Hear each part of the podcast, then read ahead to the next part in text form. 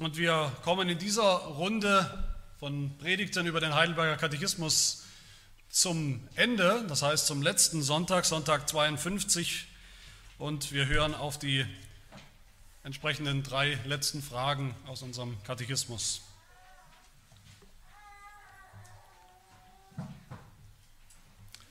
Wer kein Bekenntnisbuch zur Hand hat, die Fragen sind ja auch im Faltblatt abgedruckt. Frage 127. Was bedeutet die sechste Bitte und führe uns nicht in Versuchung, sondern erlöse uns von dem Bösen? Damit beten wir, aus uns selbst sind wir so schwach, dass wir nicht einen Augenblick bestehen können. Auch hören unsere erklärten Feinde, der Teufel, die Welt und unser eigenes Wesen, nicht auf, uns anzufechten. Darum erhalte und stärke uns durch die Kraft deines Heiligen Geistes, dass wir ihnen fest widerstehen und in diesem geistlichen Streit nicht unterliegen, bis wir endlich den völligen Sieg davontragen. Frage 128, wie beschließt du dieses Gebet? Denn dein ist das Reich und die Kraft und die Herrlichkeit in Ewigkeit. Damit beten wir, dies alles erbitten wir darum von dir, weil du als unser König und aller Dinge mächtig uns alles Gute geben willst und kannst und dass dadurch nicht wir, sondern dein heiliger Name ewig gepriesen werde. Und die letzte Frage, was bedeutet das Wort Amen? Amen heißt, das ist wahr und gewiss, denn mein Gebet ist von Gott viel gewisser erhört, erhört worden, als ich in meinem Herzen empfinde, dass ich dies alles von ihm begehre.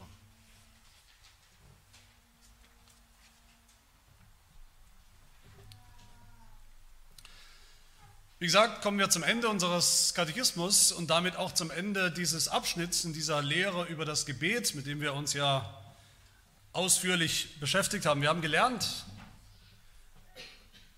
unterwegs, so hoffe ich, zuallererst haben wir gelernt, dass wir das Beten überhaupt lernen sollen und dürfen. Die Jünger Jesu damals wussten es nicht richtig, wie man das tut, wie man richtig betet. Und wenn sie es mal gemacht haben, sind sie durchaus auch mal dabei eingeschlafen. Und Jesus hat sie nicht ausgeschimpft, dass, es, dass sie es noch nicht richtig können, sondern Jesus Christus hat sich hingesetzt und hat es ihnen beigebracht, hat ihnen ein Muster, ein Mustergebet, ein Muster des Betens gegeben in diesem Gebet des Herrn, mit dem wir uns beschäftigen, dem unser Vater.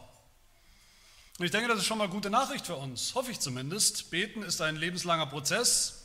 Das kann man nicht automatisch, beten kann man nicht automatisch und richtig und völlig, auch nicht mit der Bekehrung kann man automatisch richtig und völlig beten, auch nicht nach fünf oder zehn oder 25 Jahren des Christseins. Eigentlich kann man es, und das werden sicherlich alte gläubige Menschen bestätigen, eigentlich kann man es nie richtig und vollkommen. Aber Gott ist geduldig mit unseren schlechten Gebeten, mit unseren sporadischen Gebeten, manchmal mit unseren dahingefaselten Gebeten, mit unseren theologisch vielleicht völlig unüberlegten Gebeten.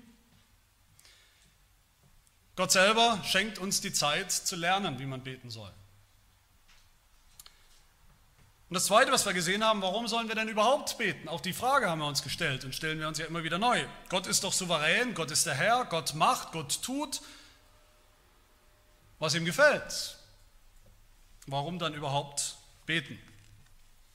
Und wir haben zwei große Gründe gesehen, zwei Gründe, die uns motivieren sollen und dürfen. Erstens, wir sollen beten, weil Gott eben gebeten werden will. Ja, Gott könnte alles tun, was er tun will, ohne dass wir ihn darum bitten, ohne dass auch nur ein Gebet gesprochen wird. Gott könnte uns alles geben, was wir brauchen, ohne dass wir bitten. Aber dann würde auch das, was er tut, was Gott selber tut, größtenteils unbemerkt bleiben. Und er würde nicht den Dank davon nehmen, er würde nicht die Ehre davon nehmen, dass er derjenige ist, der all das geschenkt hat. Und das ist auch die zweite Motivation, ist unsere Dankbarkeit. Das haben wir gesehen in unserem Katechismus. Was ist Gebet? Gebet ist die allerhöchste und wichtigste und nobelste Form oder Gestalt der Dankbarkeit. Wer betet, wer richtig betet, der ist dankbar als Gläubiger, als Christ. Und umgekehrt, wer dankbar ist als Christ, der betet auch richtig.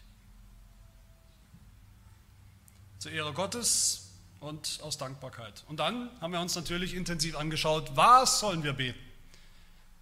Und Jesus Christus gibt uns, hat seinen Jüngern sechs Bitten gegeben in diesem Mustergebet, sechs Bitten, die wir alle auswendig kennen, kennen sollten. Drei Bitten, die sich unmittelbar auf Gott beziehen, in denen es immer wieder heißt, dein, geheiligt werde dein Name, dein Reich komme, dein Wille geschehe. Und dann drei Bitten, die sich direkter und unmittelbarer mit uns beschäftigen, mit unseren menschlichen Bedürfnissen. Unser tägliches Brot gib uns heute. Vergib uns unsere Schuld und führe uns nicht in Versuchung, sondern erlöse uns von dem Bösen. Und wir haben uns angeschaut, warum dieses Gebet eigentlich so wichtig ist und auch so hilfreich ist. Was ist so hilfreich, was ist so wichtig an diesem Gebet, außer daran natürlich, dass Jesus Christus selbst es seinen Jüngern beigebracht hat. Es ist ein komplettes Gebet, haben wir gesehen. Es ist ein Gebet, in dem wirklich alles drin ist. Und auch das ist wichtig zu haben. Wir wissen selber, unsere Gebete sind sehr, sehr mangelhaft. Wir wissen oft nicht, wie wir richtig beten sollen. Hier haben wir ein Gebet, in dem alles drin ist. Alle Bereiche des Lebens als Christen, als Gläubige. Alles, was Gott wichtig ist, ultimativ, und alles, was für uns ultimativ wichtig ist. Meine Lieben, was wir hier haben, sind keine sechs willkürlichen Bitten. Jesus Christus hätte genauso gut sechs andere oder 25 oder drei nehmen können. Diese Bitten beschreiben, wie wir intensiv gesehen haben, beschreiben unser ganzes christliches Leben. Das heißt nicht, wir sollen jetzt nicht ganz konkret bitten dafür, dass Tante Anna wieder gesund wird oder dass unser Sohn oder unsere Tochter gute Noten von der Schule nach Hause bringt oder dass unser Freund Paul wieder Arbeit findet. All diese Dinge sollen wir natürlich bitten. Aber was ich damit meine, ist, die finden wir alle wieder in der einen oder anderen dieser sechs Bitten in diesem Gebet. Alles steckt da drin. Und heute kommen wir zur letzten Bitte und dann zu dem abschließenden Satz dieses Gebets und zu dem Wörtchen Amen. Zuerst also zu dieser sechsten Bitte. Nachdem Jesus gerade noch seinen Jüngern gesagt hat, was sollen sie tun mit ihrer Sünde, mit den Sünden, die sie begangen haben in der Vergangenheit, in der fünften Bitte, vergib uns unsere Schuld. Was sollen sie tun? Sie sollen um Vergebung bitten. Für ihre eigenen Sünden gegen Gott, gegen ihre Mitmenschen. Und sie sollen denen, die gegen sie gesündigt haben, vergeben so wie wir auch vergeben unseren Schuldigern. Hat Jesus seinen Jüngern gerade noch beigebracht. Geht es jetzt in der sechsten Bitte, könnte man sagen, um die, um die Zukunft. Man könnte sagen, jetzt wo Gott uns die Sünden vergeben hat, was wir im Glauben annehmen, wir stehen gerecht vor ihm angenommen in seiner Vergebung, wie sollen wir jetzt in Zukunft Sünde vermeiden. Die Sünde ist ja noch da, die Sünde existiert noch. Mit der Sünde haben wir noch zu schaffen. Die Sünde macht uns von innen heraus, von unserem Wesen noch zu schaffen. Und die Versuchung. Wie sollen wir dagegen kämpfen? Die Sünde ist immer noch eine Kraft, eine Größe in unserem Leben. Sie wohnt noch in uns, sagt das Wort Gottes. Und obwohl wir nicht mehr müssen, sündigen müssen, tun wir es doch immer noch, immer wieder, wollen wir noch die Sünde und wählen wir noch die Sünde. Und was muss passieren, damit sich das ändert? Was ist das Gebet von einem Sünder, dem seine Sünden vergeben worden sind, dem alle seine Sünden vergeben worden sind? Der betet dann und führe mich auch heute und morgen und in Zukunft nicht in die Versuchung, dass ich wieder sündigen könnte. Das macht also Sinn. Vielleicht habt ihr euch schon mal gefragt oder fragt ihr euch ständig, immer wenn es um diese Bitte geht, was soll das eigentlich? Warum soll ich das eigentlich beten? Warum soll ich das eigentlich bitten? Ist Gott denn wirklich derjenige, der mich, der Menschen in Versuchung führt? Tut Gott sowas? Ja und nein. Die Bibel redet, das Wort Gottes redet unterschiedlich von Versuchung, einmal im Sinne von Prüfung, von Testen auf die Probe stellen, das ist eine Versuchung. Und das zweite ist eine Versuchung zur Sünde. Oder man könnte eigentlich korrekter sagen, eine Verführung zur Sünde, eine Verführung zum Bösen. Und das erste, Menschen testen, Menschen auf die Probe stellen, in eine Prüfungssituation bringen, das tut Gott in der Bibel immer und immer wieder. Und das tut er auch heute immer und wie, immer wieder. Angefangen schon bei, bei Adam. Gott gibt Adam ein Gebot, ein Gesetz von dem einen Baum, dem Baum der Erkenntnis, sollst du nicht essen. Und damit stellt Gott Adam auf die Probe. Es ist eine Vertrauensprüfung. Es war eine Vertrauensprüfung, es war eine Gehorsamsprüfung und wir wissen, wie sie ausgegangen ist. Adam hat versagt, Adam hat nicht bestanden. Gott hat Abraham geprüft in diesem Sinne, auf die Probe gestellt, Genesis 22, wo es heißt, da prüfte Gott den Abraham und sprach zu ihm, Abraham, und er antwortete, hier bin ich. Und er sprach, nimm deinen Sohn, deinen einzigen, den du lieb hast, Isaac, und bringe ihn zum Brandopfer dar. Und Abraham hat zwei Möglichkeiten, gehorsam sein oder nicht gehorsam sein. Und Abraham hat die Prüfung bestanden. Gott hat den Hiob auf die Probe gestellt. Ja, der Teufel versucht, der Teufel hat Hiob versucht, der Teufel hat Hiob versucht mit dem Ziel, ihn zu Fall zu bringen, aber Gott hat das zugelassen und Gott hat Hiob geprüft. Nicht so, dass er stolpert und fällt, sondern dass sein Glaube getestet wird, auf die Probe gestellt wird.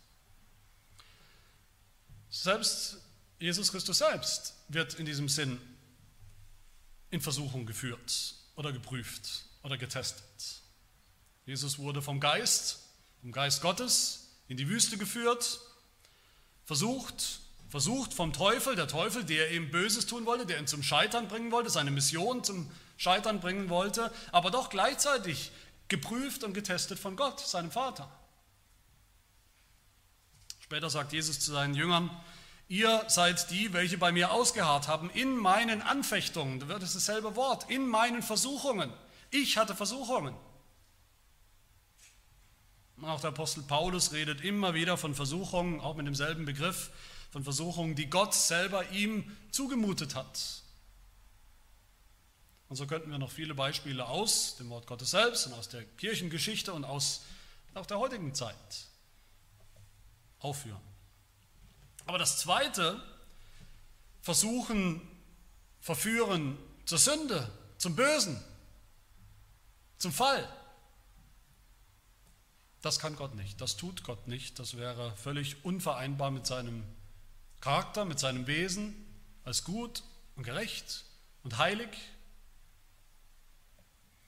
Jakobus schreibt, Jakobus 1, Vers 13, niemand sage, wenn er versucht wird, ich werde von Gott versucht, denn Gott kann nicht versucht werden zum Bösen und er selbst versucht auch niemand zum Bösen, könnte man hinzufügen.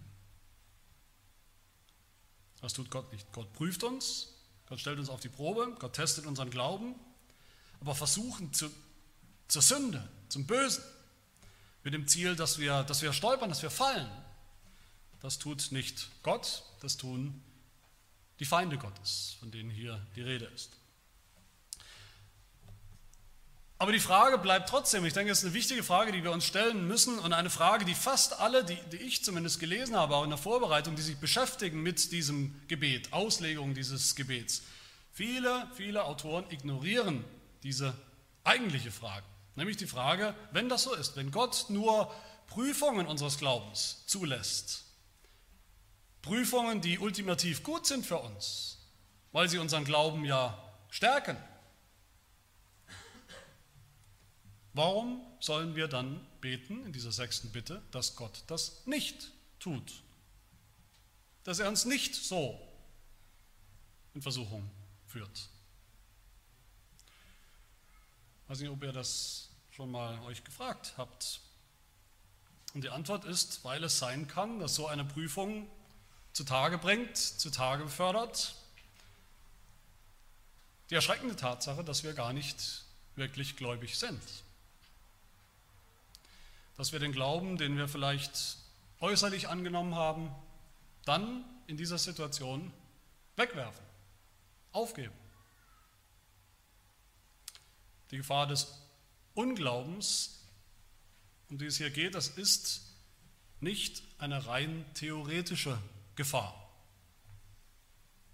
für Reformierte, weil wir Reformierte wissen ja, alle, die wirklich gläubig sind, können sowieso nicht mehr vom Glauben abfallen. Also was soll das? Es gibt gar keine Versuchung. Versuchung zum Unglauben, Versuchung zum Abfall, Versuchung, Gott den Rücken zu kehren. Für wahre Gläubige gibt es das gar nicht. Das ist nicht biblisch gesprochen. Der Unglaube ist eine echte Gefahr.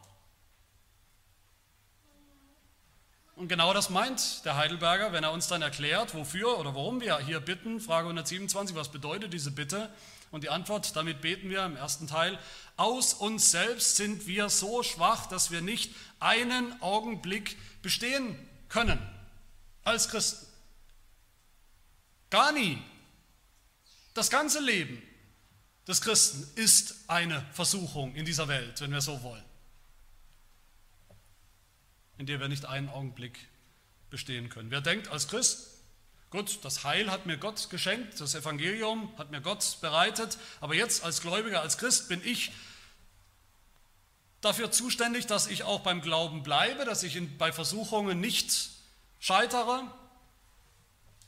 Der hat nicht kapiert, dass wir gar nicht diejenigen sind, die den Glauben aufrecht erhalten, die uns festhalten, die uns ausharren und beharren lassen im Glauben. Das können wir gar nicht. Wer meint, ich kann gar nicht versucht werden, ich bin so sicher, ich kann gar nicht versucht werden, sodass ich vielleicht den Glauben hinwerfe, zudem sagt das Wort Gottes, das ist Hochmut. Und Hochmut, das wissen wir hoffentlich alle, kommt vor dem Fall. Oder wie es der Apostel Paulus sagt im 1. Korinther 10, darum wer meint, er stehe, Wer sich brüstet, wer meint, ich stehe, ich stehe so fest, ich kann nie fallen. Wer meint, er stehe, der sehe zu, dass er nicht falle. Und dann sagt der Apostel Paulus weiter, eigentlich in diesem Kapitel, worum es wirklich geht, in dieser Bitte. In Vers 13 sagt Paulus, es hat euch bisher nur menschliche Versuchungen betroffen, Gott aber ist treu. Er wird nicht zulassen, dass ihr über euer Vermögen versucht werdet, sondern er wird zugleich mit der Versuchung auch den Ausgang schaffen, so dass ihr sie ertragen könnt. Das ist das einzige Szenario, in dem wir Versuchung ertragen können. Wenn Gott selber den Ausweg gibt, wenn Gott selber uns dadurch trägt. Und darum geht es hier. Es geht hier in dem ersten Teil geht es darum, dass wir anerkennen, wir können das nicht. Wir sind nicht stark in der Versuchung, wir können uns nicht bewahren vor der Versuchung, wir können uns nicht mal bewahren davor, nicht zu fallen und zu stolpern in der Versuchung. Wenn es hart auf hart kommt, werden wir aus eigener Kraft nicht widerstehen. Bei Versuchung schaffen wir es nicht, wenn wir auf unsere eigene Kraft, auf unser eigenes Vermögen schauen. Wir schaffen es auch nicht, weil eben die Feinde, die wir noch haben, so groß und so stark und so mächtig sind. Wie der Heidelberger sagt weiter, auch hören unsere erklärten Feinde, die drei, die uns immer wieder begegnen, die drei Erzfeinde, die wir noch haben, der Teufel, die Welt und unser eigenes Wesen, nicht auf uns anzufechten, uns Versuchungen zu bereiten. Und das sind sehr, drei sehr problematische Feinde. Das sind nicht kleine Feinde, die irgendwo noch draußen sind, mit denen wir es einfach die Ärmel aufrollen und dann nehmen wir es locker mit denen auf. Das sind problematische Feinde. Das ist ein Teufel, der noch viel Macht hat. Das ist die ganze ungläubige Welt, die ja auch sehr einflussreich und groß und mächtig ist. Und das ist, das sind wir selbst, unser Wesen, unser sündhaftes Wesen, das wir noch haben, das noch an uns hängt, aus dem wir auch nicht einfach ausziehen und ausfahren können. Das sind drei problematische Feinde. Noch. Und deshalb sollen wir beten. Und führe mich nicht in Versuchung, sondern erlöse mich von dem Bösen. Erlöse mich von diesen drei bösen Feinden, die wollen, dass ich falle. Und wie geht dann die Antwort weiter? Positive Gegen, das positive Gegenstück. Darum erhalte und stärke uns durch die Kraft deines Heiligen Geistes, dass wir ihnen, diesen Feinden, fest widerstehen und in diesem geistlichen Streit nicht unterliegen, bis wir endlich den völligen Sieg davontragen, am Ende. Und damit sind wir beim, beim zweiten Gedanken, beim zweiten Punkt. Wir können uns nicht auf uns selbst verlassen in diesem Kampf. Wir können uns nicht selbst retten aus unseren Versuchungen. Wir können uns nicht selbst bewahren vor dem Fall. Wir können nicht, aber Gott kann das. Das sehen wir im letzten Sätzchen dieses Gebets des unser Vaters, der, der Satz, der in Frage 128 ja aufgegriffen wird. Wie beschließt du dieses Gebet? Denn dein ist das Reich und die Kraft und die Herrlichkeit in Ewigkeit. Und die Antwort heißt, damit beten wir, dies alles erbitten wir darum von dir, weil du als unser König und aller Dinge mächtig uns alles Gute geben willst und kannst. Und dass dadurch nicht wir, sondern dein heiliger Name ewig gepriesen werde.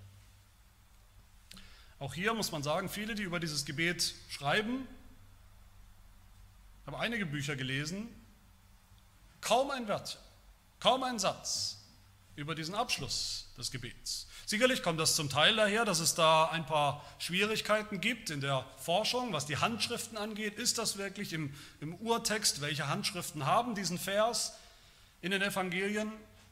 Wenn das interessiert, der kann sich meine Predigt über diesen Vers aus dem Matthäusevangelium anhören. Da habe ich mich mehr damit beschäftigt, warum ich trotzdem festhalte, natürlich an diesem, an diesem Nachsatz, an diesem letzten Satz des Gebetes als biblisch. Aber ich glaube, das sind nicht nur die Theologen, die jetzt irgendeine Schwierigkeit haben, möglicherweise mit den griechischen Handschriften. Das sind auch, denke ich, wir alle selbst. Wenn wir uns selber prüfen, wie wir dieses Gebet beten, im Gottesdienst oder zu Hause. Bei den Bitten, ja, die Bitten, da sind wir dabei, die verstehen wir, die sechs Bitten sind wir voll dabei, aber dann kommt dieser Satz am Ende, denn dein ist das Reich und die Kraft und die Herrlichkeit und die Ewigkeit, Amen. Das ist ein, ein, ein liturgisches Nachgeplänkel. Der Nachspann vom Film, da guckt keiner mehr mit, da ist keine Konzentration mehr da, da sind wir, es ist nicht wesentlich, nichts Wesentliches mehr, anscheinend.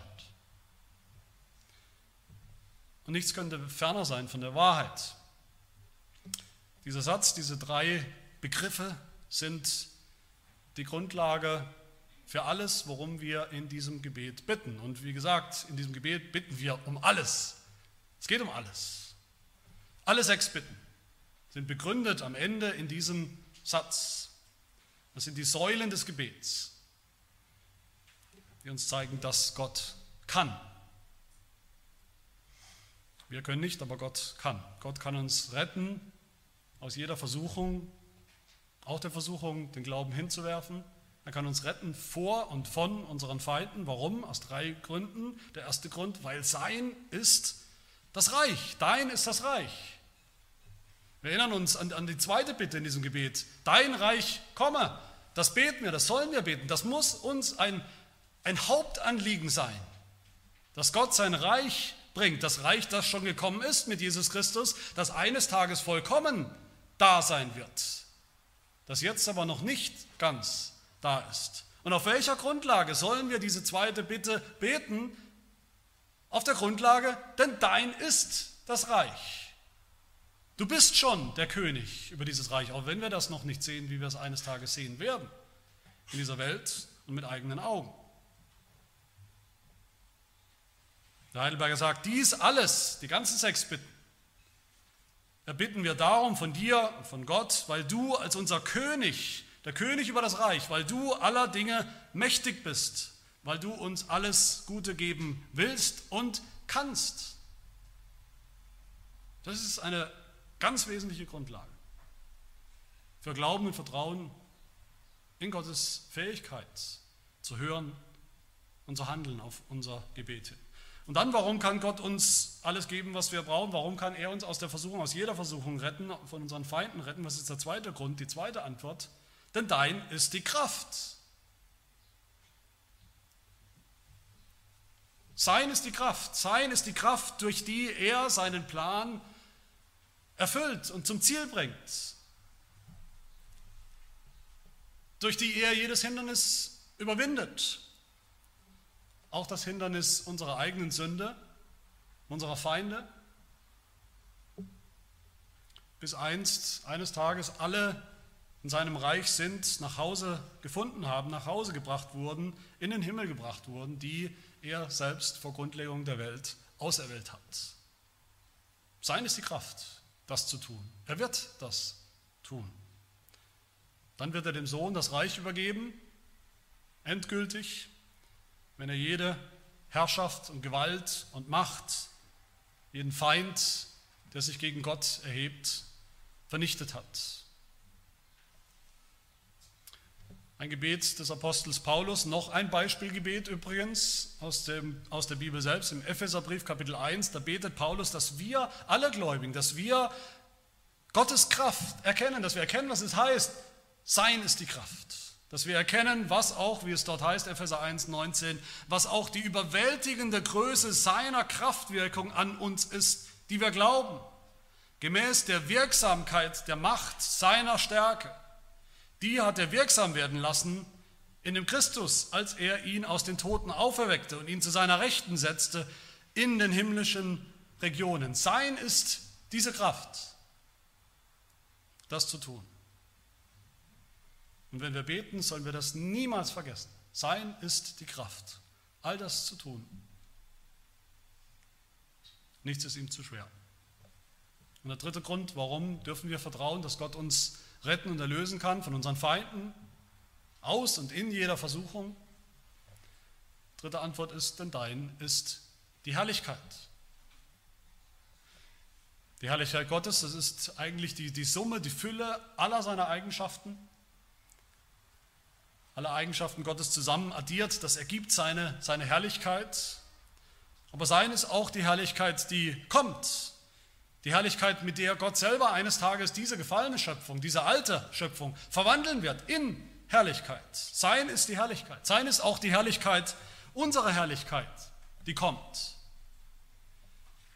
mit der wir eines Tages verherrlicht werden, wenn wir diesen Leib der Sünde ablegen werden und in seine Herrlichkeit kommen. Sein ist die Herrlichkeit. Und ich finde es sehr wichtig, sehr ermutigend, dass diese drei Grundlagen, diese, diese Betonpfeiler des Gebets, dass sie alle drei nicht formuliert sind im Konjunktiv, in der Hoffnung, in der Eventualität, in der Möglichkeit, denn dein sei das Reich, dein sei die Kraft und die Herrlichkeit, sondern dein ist das Reich und die Kraft und die Herrlichkeit, und zwar in Ewigkeit. Amen. Und mit dem Amen, mit dem das Gebet abschließt, schließen auch wir ab. Frage 129, was bedeutet das? Was bedeutet dieses Wort? Amen. Amen heißt, sagt unser Katechismus, Amen heißt, das ist wahr, das ist gewiss, das ist sicher, das steht fest. Darauf vertrauen wir. Amen heißt, das ist wahr und gewiss, denn mein Gebet ist von Gott viel gewisser erhört worden, als ich in meinem Herzen empfinde, dass ich dies alles von ihm begehre. Wir tun das als Christen, sind wir das gewohnt, als Kirche sind wir das gewohnt, zu Hause und auch hier. Wir beschließen unsere Gebete mit Amen, eigentlich einem Fremdwort, was im Hebräischen eben genau das bedeutet. Das ist wahr, das ist fest und gewiss. Und auch das ist natürlich keine Floskel, das ist kein magisches Wort, das irgendetwas an und für sich bewirkt, wenn wir es in, diesem, in dieser hebräischen Form aussprechen. Das ist nicht eine Floskel, die man einfach ans Gebet dranhängt, um um es zu Ende zu bringen, wie beim Funkspruch Over and Out, Thema erledigt. Das Amen am Ende des Gebets ist eigentlich das Allerwichtigste. Es ist unsere Herzenshaltung, es ist ein Ausdruck des Glaubens und des Vertrauens, dass das, was wir alles gesagt und gebetet haben, worum wir Gott bitten, dass wir darauf vertrauen, dass er kann und will, wie es unser Katechismus sagt dass er unser Gebet hören wird nach seinem Willen, dass er das Gebet von anderen, dem wir zustimmen mit unserem Amen, erhören kann und will. Amen heißt, ich glaube, dass Gott das, worum ich bitte, auch tun wird. Amen heißt, dass ich glaube, dass das, was Jesus Christus gesagt hat in Bezug auf das Gebet, dass jeder, der bittet, auch empfängt, dass der, der sucht, auch findet und wer anklopft, dem wird aufgetan dass das wirklich so ist. Niemand sollte Amen einfach so schnell noch sagen am Ende des Gebets, der nicht wirklich von Herzen glaubt, dass Gott kann, dass er kann und wird handeln aufgrund unserer Bitten. Und zwar wird Gott erhören unsere Gebete, die Gebete der Gläubigen. Nicht gerade mal das, worum ich ihn bitte und nicht mehr. So ist Gott nicht. Und das erfährt auch jeder, der betet, der regelmäßig betet. Wir bitten Gott um dies oder das und wir erleben dann, dass Gott viel, viel mehr gibt. Dass Gott unser Gebet noch gewisser, noch sicherer erhört, als wir sogar in unserem eigenen Herzen empfinden, dass wir das überhaupt brauchen, dass das überhaupt unsere Anliegen sind. Warum? Weil Gott uns viel besser kennt, als wir uns selber kennen. Weil Gott unsere Bedürfnisse viel vollkommener und, und, und ganzheitlicher und gesamtbildlicher kennt als selbst wir. Und weil er ein Vater ist, der gerne hört, der gerne gibt, der gerne schenkt, großzügig gibt und im Überfluss. Deshalb lasst uns beten und auch gerne beten, wie Jesus Christus uns das hier gelehrt hat und noch lehrt, im festen Vertrauen darauf, dass Gott kann und dass Gott auch wird. Amen. Wir wollen beten. Herr, wir bitten dich von Herzen, lehre uns so beten, wie Jesus Christus selbst gebetet hat zu dir während seines irdischen Lebens, so zu beten, wie du hören willst und erhören willst. Lehre uns Vertrauen auf dich, dass du unser Gebet hörst und erhörst und dass du mehr als willig bist, uns zu erhören, weit über unser Bitten hinaus, über unser Verstehen hinaus durch das Seufzen des Heiligen Geistes in uns, der uns hilft, recht zu beten. Also verherrliche dich selbst durch unser Gebet, indem du derjenige bist, von dem wir alles empfangen, dem unser ganzer Dank, unsere Dankbarkeit gebührt und zu dessen Ehre all dies am Ende gereicht. Das bitten wir in Jesu Namen.